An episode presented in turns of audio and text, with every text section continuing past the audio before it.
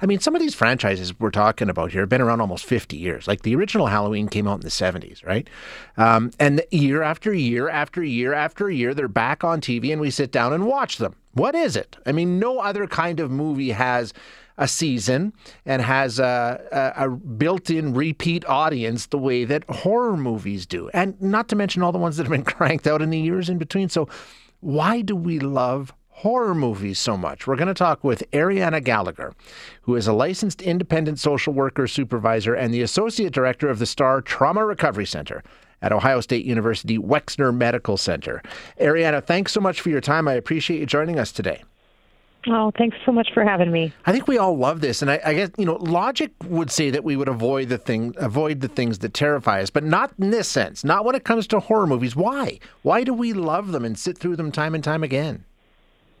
Well, you know, the short answer is that um, a lot of people are suckers for adrenaline, and fear and excitement are two sides of the same emotional coin.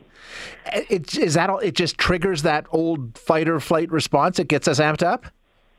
Absolutely. I mean, it's sort of exhilarating, and that idea that um, you can you can think through how you might respond in a similarly dire circumstance. It it sort of engages with that sense of fantasy and, and we all like to feel smart and powerful in contrast to yes. some of the the storylines where um, you're you're looking at the character and like, no, don't go up the stairs, and um, you'd like to imagine that you would make a, a better, smarter choice in that situation. Like you say, I mean, all film in a sense is escapism. That's part of why we go for this. But and and and the other part of this with the horror stuff is we know it's not real. At some level, we know we're safe, and we're just sort of living through this vicariously and getting all the adrenaline, getting all the surges that you're talking about, knowing at the end of the movie we just walk out and go out. So we're terrified, but we have that escape element to it, right? Absolutely. And how does that, I mean, is there a benefit to that? Is there a benefit to us putting ourselves through that in a safe way? Well, there can be. There can be. You know, I think it's it's all about getting the right dose for yes. you, um, and everybody's a little bit different in that respect. And um, you know, anything that you can engage with that allows you to to feel an uncomfortable emotion in a safe situation helps inoculate you against um, this idea that you couldn't possibly survive in a situation in which you felt that emotion. So, in some ways, it, it desensitizes us and lets us know that it is possible to, for example, feel afraid and still be okay. I've always heard that horror movies are great date ideas because it can spark romance. Is there any truth to that at all? Well, I think it depends on on the person. You know, there are people that are very averse to this type of of film, and um, it would not be an enjoyable date for that person.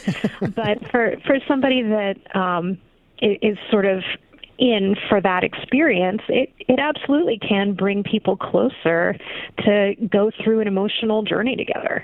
Um, there's always, I mean, there's different kinds of quote unquote horror movies, and the conversation always comes up. There's the psychological thriller, the suspense model of a horror film, you know, like maybe a Silence of the Lambs or something like that, versus an all out slasher flick, a gore film. Do those kinds of movies trigger different responses in us?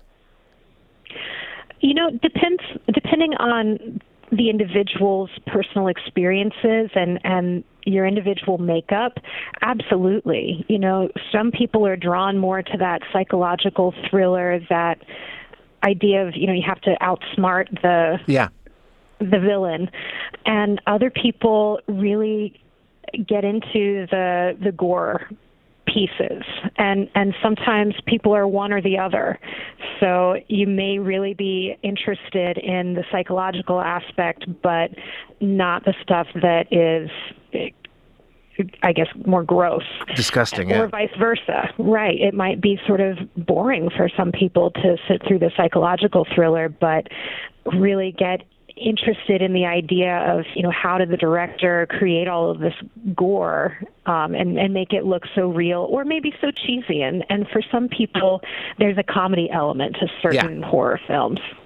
You know, you mentioned the, the the gore and the level of gore and how they do it. I'm sure you've heard of this Terrifier 2 uh, that that's out right now that has people passing out and fainting and vomiting in the theaters and all the rest of this sort of stuff. I don't know how much of it's hype, but that's part of it, right? You like the director actually says, "Hey, if you can get people walking out of your movie, that's a badge of honor. That's great PR for us." I mean, is there an element of that horror horror genre where the grosser you can make it, the better off it is? Well, I think from an artistic perspective, if that's what the director is is really going for, this visceral reaction from yeah. the audience, then I, I think they certainly achieve their goal. If you've got um, people that can't tolerate the the level of realism. Uh, so I, I, think it just depends on the goals, but certainly it's uh, it's got people talking. Oh, it sure does. It sure does. Yeah, they've done very well with it. Uh, Ariana, thanks so much for your time. I really appreciate you being with us today. Thank you. Absolutely. Thanks again for having me. Yeah, happy Halloween. You too. Ariana Gallagher, a licensed independent social worker supervisor and associate director at the Star Trauma Recovery Center at Ohio State University. Hi, it's Shauna, and I might be a bad parent because my kids think french fries are vegetables. Hey, it's Ryan, and I might be a bad parent because I went out for wings when my wife was in the hospital after giving birth. Johnny here. I might be a bad parent because in my house, the tooth fairy gives pocket change. But we're not alone. Len emailed us and said his six year old daughter's Tarzan moment going from love seat to La-Z-Boy by curtains made him more proud than any dance recital. and Andy left his two year old at the rink. All right, guys, I'm sure we're not alone. Like Andy's kid. For stories and confessions like this, make sure you check out our podcast. It's called Bad Parents, and it's available wherever you get your podcasts. I left a glove at the rink.